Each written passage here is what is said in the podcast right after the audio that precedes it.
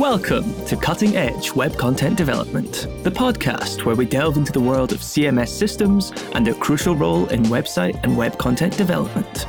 In each episode, we'll explore the reasons why founders, CEOs, CTOs, and CMOs of web content development companies need CMS systems to thrive in the digital landscape. Get ready to uncover the secrets behind successful website management, content creation, and seamless user experiences. Here's your host, Jonathan Ames. Welcome to Cutting Edge Web Content Development, a podcast by Butter CMS. Here we share insights on the intersection of content and web development and how you can align these two often competing forces to improve efficiency and business results. Joining us in this episode, we have Petrit, and he is the head of SEO at Tactica in Kosovo, and he's also a lecturer on the subject. And he's going to be talking to us a little bit about multilingual SEO, and this is a great one. Really excited to have you on, Petrit. And first, just give us a quick background on your career, some of the projects you've worked on. Hi there, Jonathan and everyone else. I'm really glad to be part of this podcast. Thank you for inviting me. So, as you introduced me, I spearhead the SEO strategy at Tactica here in Kosovo. We're a digital marketing agency. We work mostly with US clients and Europe clients, Western Europe clients, but also have some local clients, big players in the industry. I started doing SEO when the COVID pandemic hit. I did some previous work as a freelance writer for a local company doing content writing myself. And I got introduced to WordPress and to Yoast. I was always a tech guy, so I spent my entire life gaming and just browsing the internet. So I was pretty familiar with the tech side of the internet, but I was never really aware of why certain pages just show up when you look for stuff on Google. And I, it just never came to my mind that maybe there's someone doing work or magic behind the results. So when I started the content writing gig as a freelance writer and contributor, my manager at the time told me to take care of that one little thing you see on WordPress, which is just a red or a yellow or a, a green flag from Yoast SEO, the most famous plugin. Yeah. And he told me to just keep an eye on that. And then I was like, well, what is this? So I opened it up. I read more. And then I realized that there's SEO is a profession like people learn this. They do this on a daily basis and they basically manage who shows up in the top results. Well, not directly manage, but they increase the chances of someone showing up in the top positions.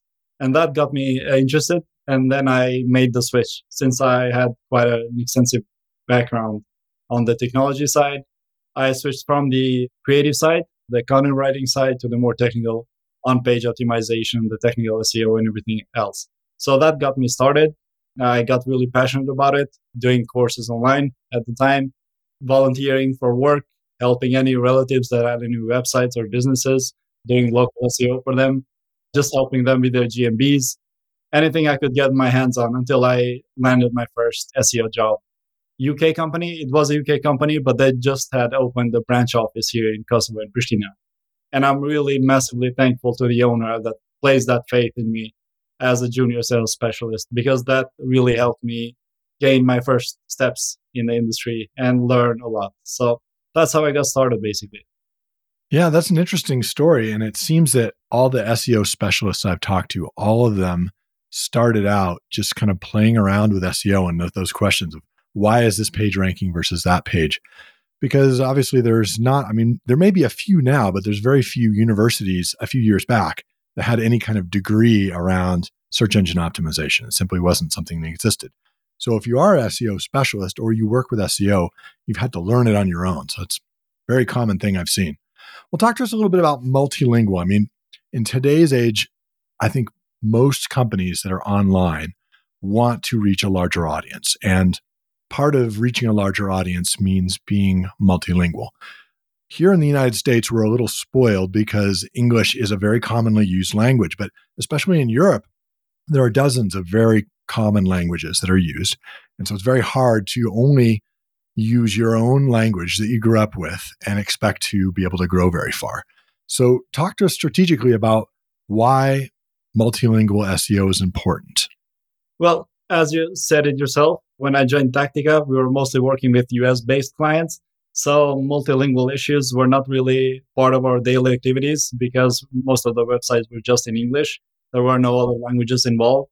But then we started onboarding big clients in Western Europe. And then we were faced with this big issue of adapting their content to multiple countries that they service and the plethora of all the dialects within the same language and trying to localize for all the different regions. Because you know like France or Germany or other big countries that have a lot of many countries within them they have a lot of dialects and a lot of differences when it comes to the language. So that's when we were first faced with this issue. And honestly to be fair i did not have a lot of hands-on experience. Like when you do a lot of training for SEO and you optimize the website for SEO, you do the hreflangs and all the other HTML attributes, but you're never really fully aware of how that impacts the performance of the website. It's only when you deal with a website that has five languages incorporated in them. And when you do the technical side properly for each version, and then you see the results a few months in that you realize that some small changes, tweaks you made when they were launching the new language versions or the new landing pages. And then you realize how much impact you had on the entire process, on the entire organic traffic that you were bringing in for your clients. And then one interesting thing happened is that for a long time, we were working with US based clients, but no multi language issues. We onboarded the Europe clients and then we get the multilingual issues with SEO and performance and all the content issues. And then we started onboarding some US clients that needed multilingual websites, basically. Onboarded some clients in Miami, some law firms that need multilingual. They need Spanish, Portuguese, because they're really close to the Southern American countries. So a lot of other languages, but then they, for, I guess, image, they also decided to put in French and German. So they had like five languages. So the main issue with having a lot of languages on the website is not just the content, just pushing it out there, but making sure that Google understands that, first of all, you're not copying the content from someone else. And secondly, the content that you have pushed out matches the user intent. You hear this all over the internet. Any SEO podcast you listen to, any LinkedIn post, any article on the internet, they will talk about user intent and it becomes really apparent when you do translation for websites. Because we started using AI translation tools just to test out the capabilities. ChatGPT was a new thing. A lot more AI tools were being going live each and every day. So we started using some AI tools just to see how far they can take it and then realized basically the limits, what they can do and what they cannot do. And then we started coming up with strategies on how to offset disadvantages that the AI tools had how to find the perfect mix of human translation versus automatic translation with AI or that sort of stuff. It was quite a challenging journey to go through. It took a lot of hours, late hours, weekend hours, and just normal working hours to figure out what's the best approach. And it took a lot of meetings, just like this one, with all the team members and the company management on making really crucial decisions sometimes they seem small, but they impacted the results of our clients that now from the decisions we made in months ago, now they're generating like 100,000 traffic or more. Their sales are just keeping going up in all the markets that they operate in, basically. Excellent.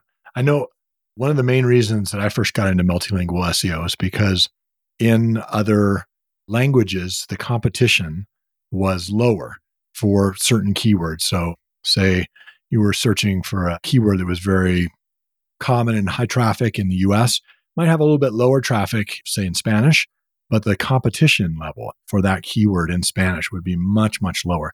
Is that the case today where other languages outside of English have lower competition levels for keywords? Is that a kind of a driving factor?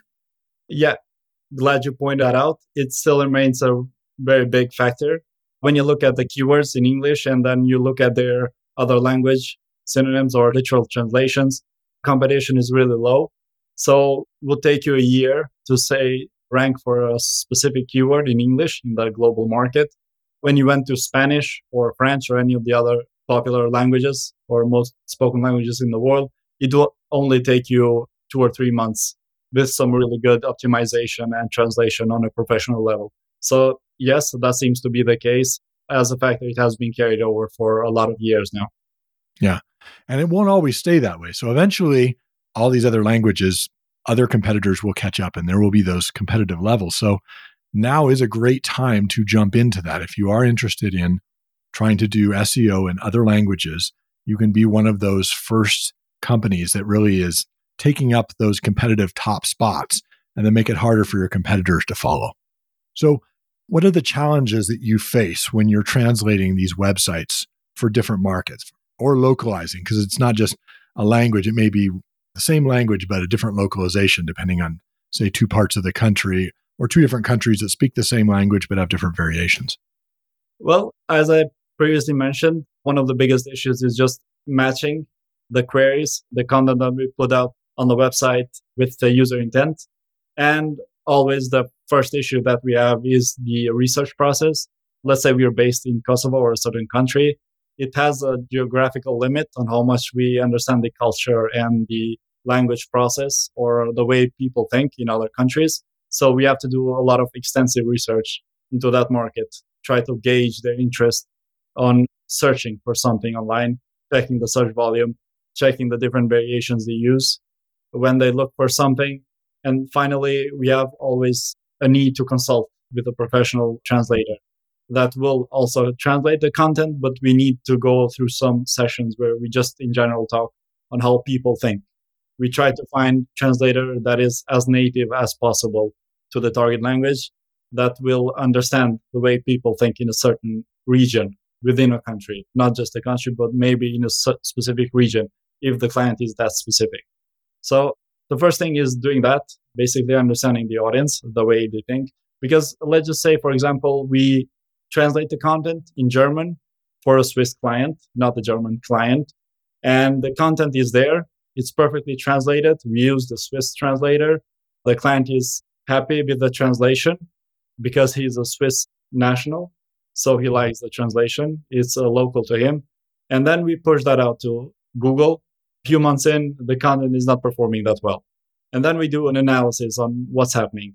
And then we consult a few other translators and a few other SEO consultants on why that might be happening. And then we come to the conclusion that even though Switzerland speaks German and they have their own dialect, when they go online, they don't search using their local dialect. They use something called High German, which is basically the standard version of German.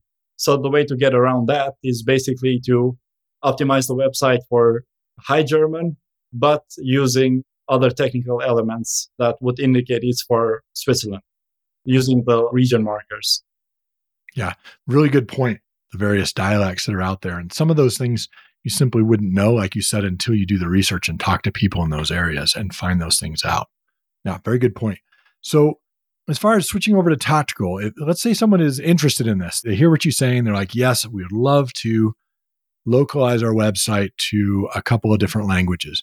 What are the first steps that somebody who's interested in doing that should take before embarking on this process? Well, the first most simple step would be to just find out whether that's worth it for them as a business because some of them have a good idea that they want to translate the website, but it doesn't translate into traffic or business for that website. Because obviously, the entire point of why we do marketing and SEO in specifically is because we want to increase the revenue or we want to grow these websites and businesses into something larger. So the first thing is always to consider whether that makes sense for the business to translate into a local language, whether they will have enough revenue coming in from that market in order to justify all the investment they make in the translation, in hours that we build to them when it comes to optimizing the website and everything else related. So the first thing would be the business decision, whether it makes sense. The second thing would be whether they would get away with using an automated translation or they would need to hire a professional translator. Professional translators will cost a lot. And depending on what sort of industry you're in, on how hard it is, depending on the keyword difficulty you have, sometimes you can get away with AI generated translations. And that's fine because maybe you're targeting a market and your niche is really something specific and easy to rank for. So you don't need to make the entire investment of hiring a professional translator. So those would be the main things. And the third thing would always be choosing the right people that you trust the optimization in. And if you are a company that is trying to do the optimization, make sure that you have people, or let's say you're an SEO consultant, make sure that you understand that different areas or markets will think differently and the way they approach Google or any other search engine might differ from one another. Try to get under the skin of a local guy out of Geneva or Zurich or any other market, let's say in Switzerland, and try to understand how they might search on the internet. What's their intent? Are they looking just for information? Are they looking to buy something? Is that a deal breaker?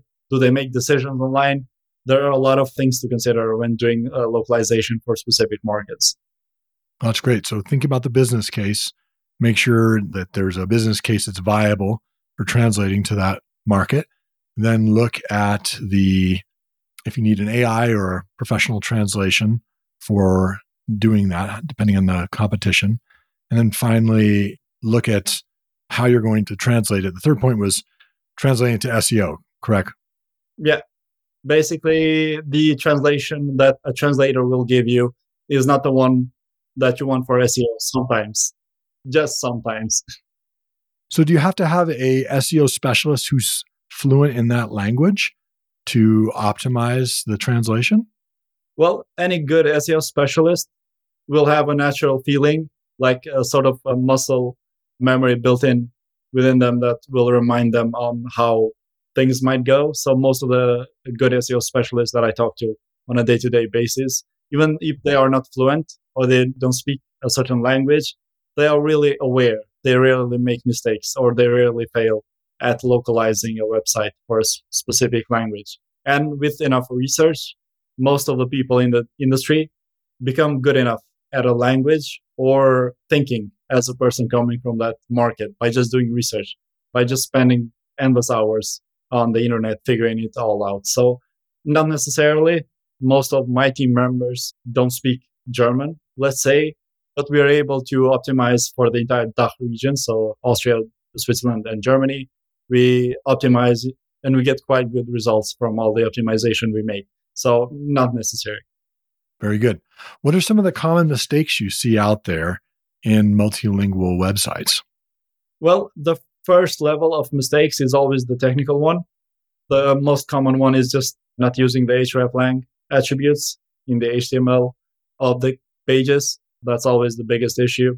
The second one that I've seen happen quite a lot recently, actually, I don't know why, but a lot of the websites that I've come across lately have these sort of dynamic translation built in on their website. So you go to the language selector, you switch to a different language, the content changes dynamically, but the page doesn't reload. And the client then wonders why their Spanish version or their French version is not doing anything. Their impressions in Search Console and their clicks drop to, let's say, minimum, or they're completely dropping out of index. And then they come to us and they ask for analysis. But the analysis is pretty simple the language implementation you have on the website is not the best one for Google. Because when Google clicks on one of the buttons for the languages or clicks a link and the content changes dynamically, but the page doesn't reload, Google is not really able to distinguish that it's an entirely new page.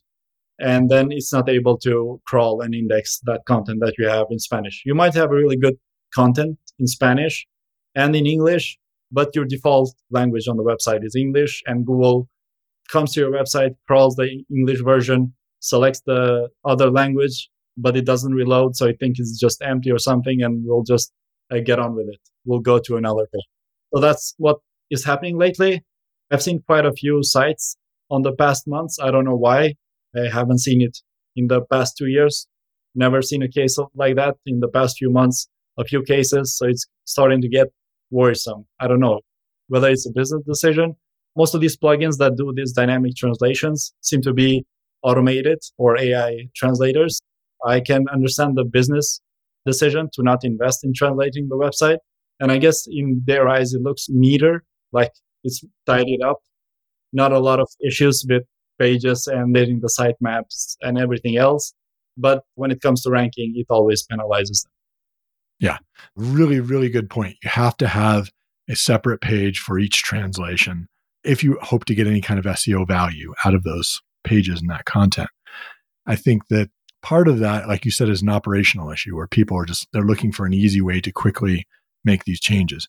But there actually are a lot of systems out there that don't make it very hard to go from your base language and still have a separate page for every translation. You could still even use AI to help with that translation, but that will generate a separate page that could be ranked separately. Yeah. So, really good point. There are plugins that they create the pages automatically when it comes to other languages. So, I don't know why you would use a dynamic translator within the same page. That's the most confusing part. Yes. No, it makes sense. So, here's kind of a top level tactical question. I don't know if you see this often, but is it better to have a separate domain for each of your languages, or is it good to keep it all on one domain and maybe subdomain it or something like that? I don't have a clear cut answer to that question. We get a lot of questions, or personally, I get a lot of questions when it comes to subdomains. Like a lot of huge websites that they have implementations, like let's say en.something.com, the English version, and then FR for French and all the other languages.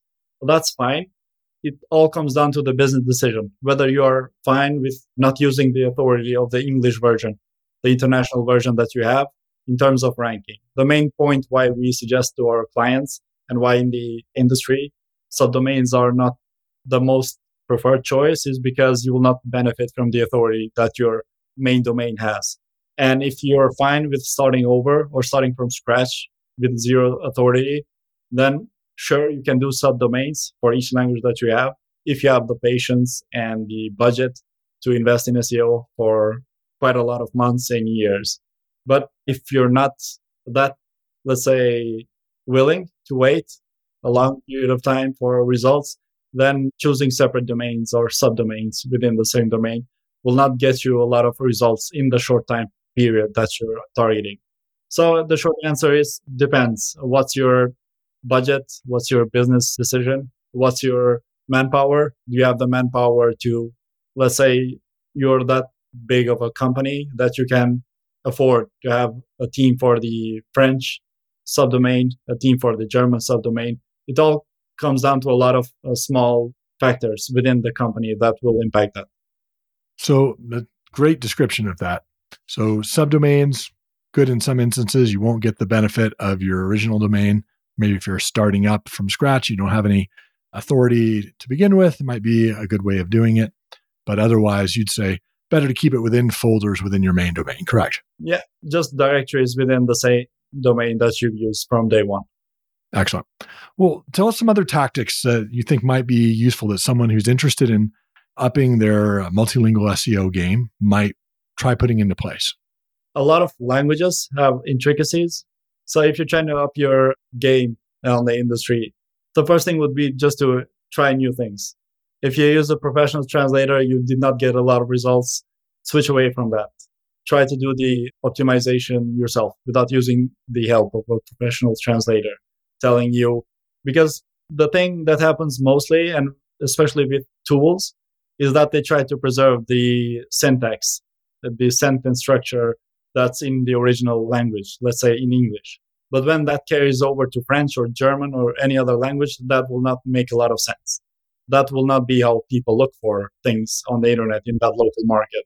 So try to avoid that. Try to understand the meaning behind the sentence or the query or the question, and then give the solution in your own words, in your local language, if you are fluent enough.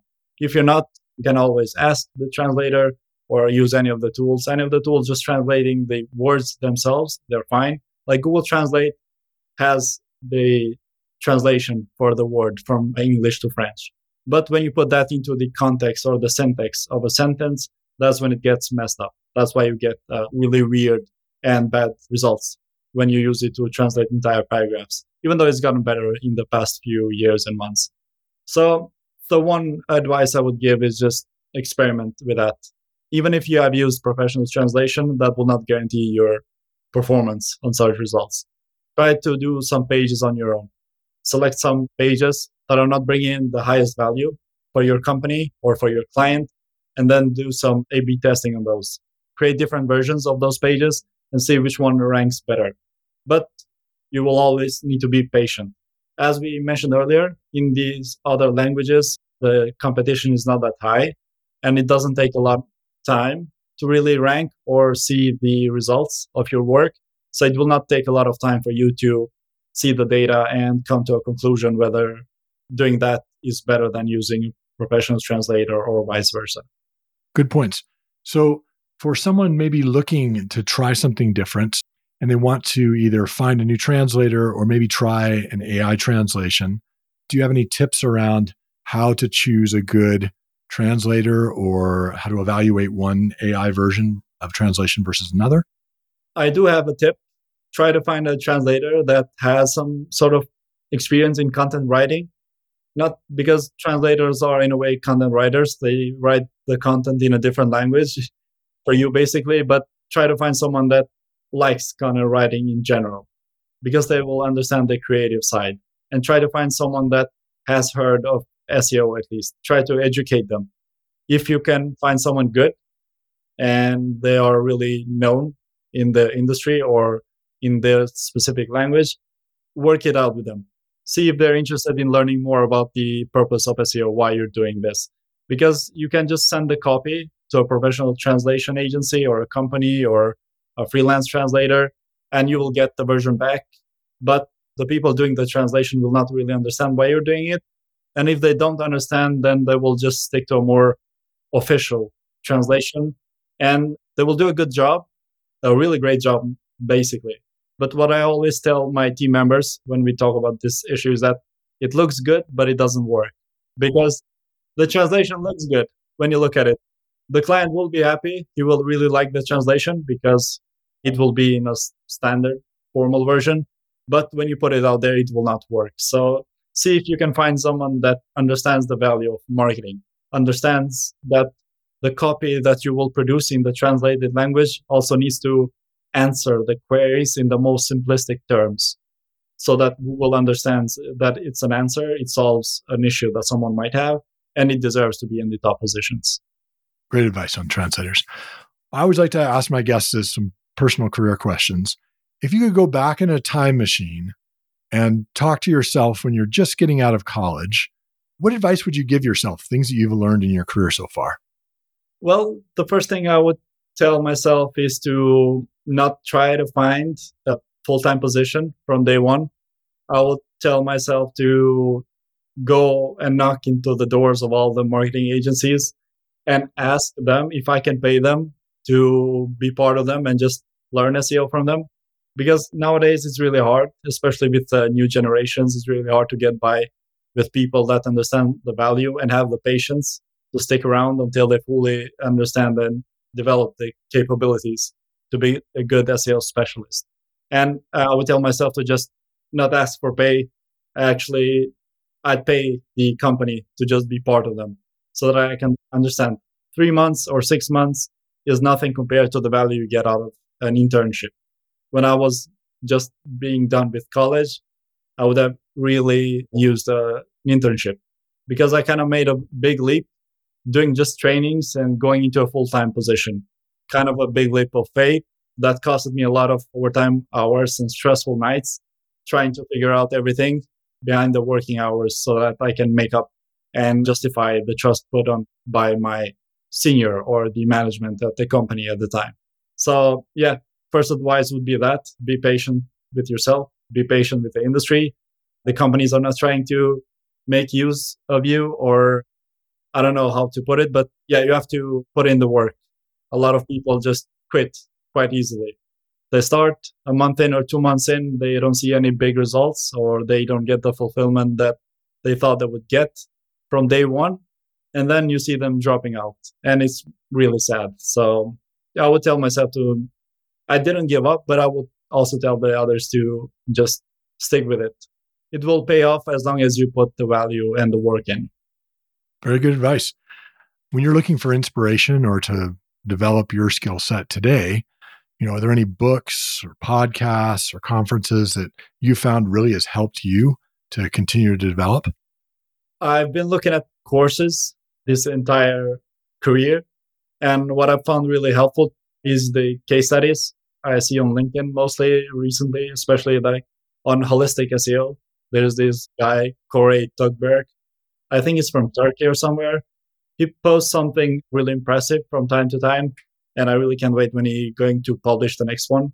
What I found really helpful was the CXL Academy, because I'm also interested in other fields of digital marketing, not just SEO. So I'm also interested in Google Ads and social media management, that sort of stuff. So I've been really looking at their courses and find them really helpful in developing my skills. But also on the other end, I'm also using tools like LinkedIn Premium or local companies here that provide trainings in order to develop my skills into the technical side more, like programming, not just basic HTML and JavaScript stuff, but something more advanced. And last thing I'd also like to develop is the learning more about data visualization because we sometimes have a lot of success stories, but we just can't put it in the best way out possible. So it doesn't look like much. And if you don't know how to showcase your work, then you lose a lot of interest from your potential clients. Yeah. Well, if people want to get a hold of you or, or, get in contact with you, how could they reach you? How could they find you? Well, the straightforward answer is my LinkedIn profile. And they can always reach me via LinkedIn or my email, which is petrethalita at gmail.com. I don't know if anyone got that. I'll probably be in the description. But yeah, LinkedIn is always the best way to get in touch. Even if you have any small questions, anything you might think is not big of a deal, I'd love to get in touch with people on LinkedIn, just talk about the industry in general, day to day. Absolutely. It's great. Tell me a little bit about Tactica, where you work. What is your special sauce? What is the thing that makes Tactica different, say, from other companies out there in digital marketing? And what are the kind of clients that you do best for? Well, I joined Tactica a year and a half almost because before Tactica, I used to do remote work, a lot of remote work, like two years in remote working. And then I finally gave up and realized that I needed to switch to an office based environment. So I've been working with them. They're pretty great there's a lot of room for improvement, a lot of room for progress in your career and your own personal benefits. So really appreciative of that. The company itself has the necessary expertise to deal with a lot of different clients, like we deal with the medical industry in the US, the contractor, home improvement industries in the US. And then we do have e-commerce websites, large e-commerce websites that have different languages embedded into their websites therapy clinics, mental health, hormonal health, like uh, BHRT and other clinics, education institutions in the US, all sorts of industries. I don't think there's an industry out there that we haven't had experience because when I think about it, the way the company started with their first activities, I think they gained the necessary knowledge in order to understand on what makes things rank on Google so the owners, the founders of the company, I think they have like one of the best grips on what makes a certain page rank. And it's always a pleasure talking to them and learning more about their insights on, let's say, how many links a certain page needs in order to rank for a specific keyword and the way they analyze the data, like the domain authority that we have and the page trust and the competition and why a competitor with zero links is ranking in the top three positions, but our client with 100 links is not in the top 10 positions, even though when you look at the numbers, you think that makes no sense. So that sort of stuff is, I think, the secret sauce on why the company has been so successful and why it has managed to grow from a two man team basically into a company of 50 and more employees joining every day and why we have retained clients from the US for more than three years now. Like we have legacy accounts that are spanning out in three plus years. And that's really the best indicator of the work we do, the value we provide for these clients. Excellent. And so, how can people find Tactica or, reach out? Just tactica.com? Actually, the domain would be seotactica.com. because Tactica.com, I think, was busy at the time because there's this US company called Tactica as well. it's getting hard to find company names. yeah, harder by the day. So anyone wanting to get in touch with the company or agency for any sort of digital marketing needs, I spearhead the SEO department, but we have really capable other departments like the social media team and the Google Ads team and the design team, which provides really good results. They can see the case studies, they can see our work, our portfolio at SEOtactica.com, Tactica at Instagram, Facebook, LinkedIn, all of the social media you can think of. Uh, we're present, we're there. Just look for SEO Tactica if Tactica itself doesn't bring up our company information, basically. Excellent. Thank you so much, Petrit, for taking the time today to discuss multilingual SEO share some career insights and tell us a little bit about Tactica. Appreciate your time. Yeah. Thank you, Jonathan, for having me. And I look forward to talking to you soon. Thank you. Cutting Edge Web Content Development is brought to you by Butter CMS. To find out how you can build better with Butter, stop wasting dev time, and free your marketers from your legacy CMS, visit buttercms.com. Also, make sure to search for cutting edge web content development in Apple Podcasts, Spotify, and Google Podcasts, or anywhere else podcasts are found. Make sure to click subscribe so you don't miss any future episodes. On behalf of the team here at Butter CMS, thank you for listening.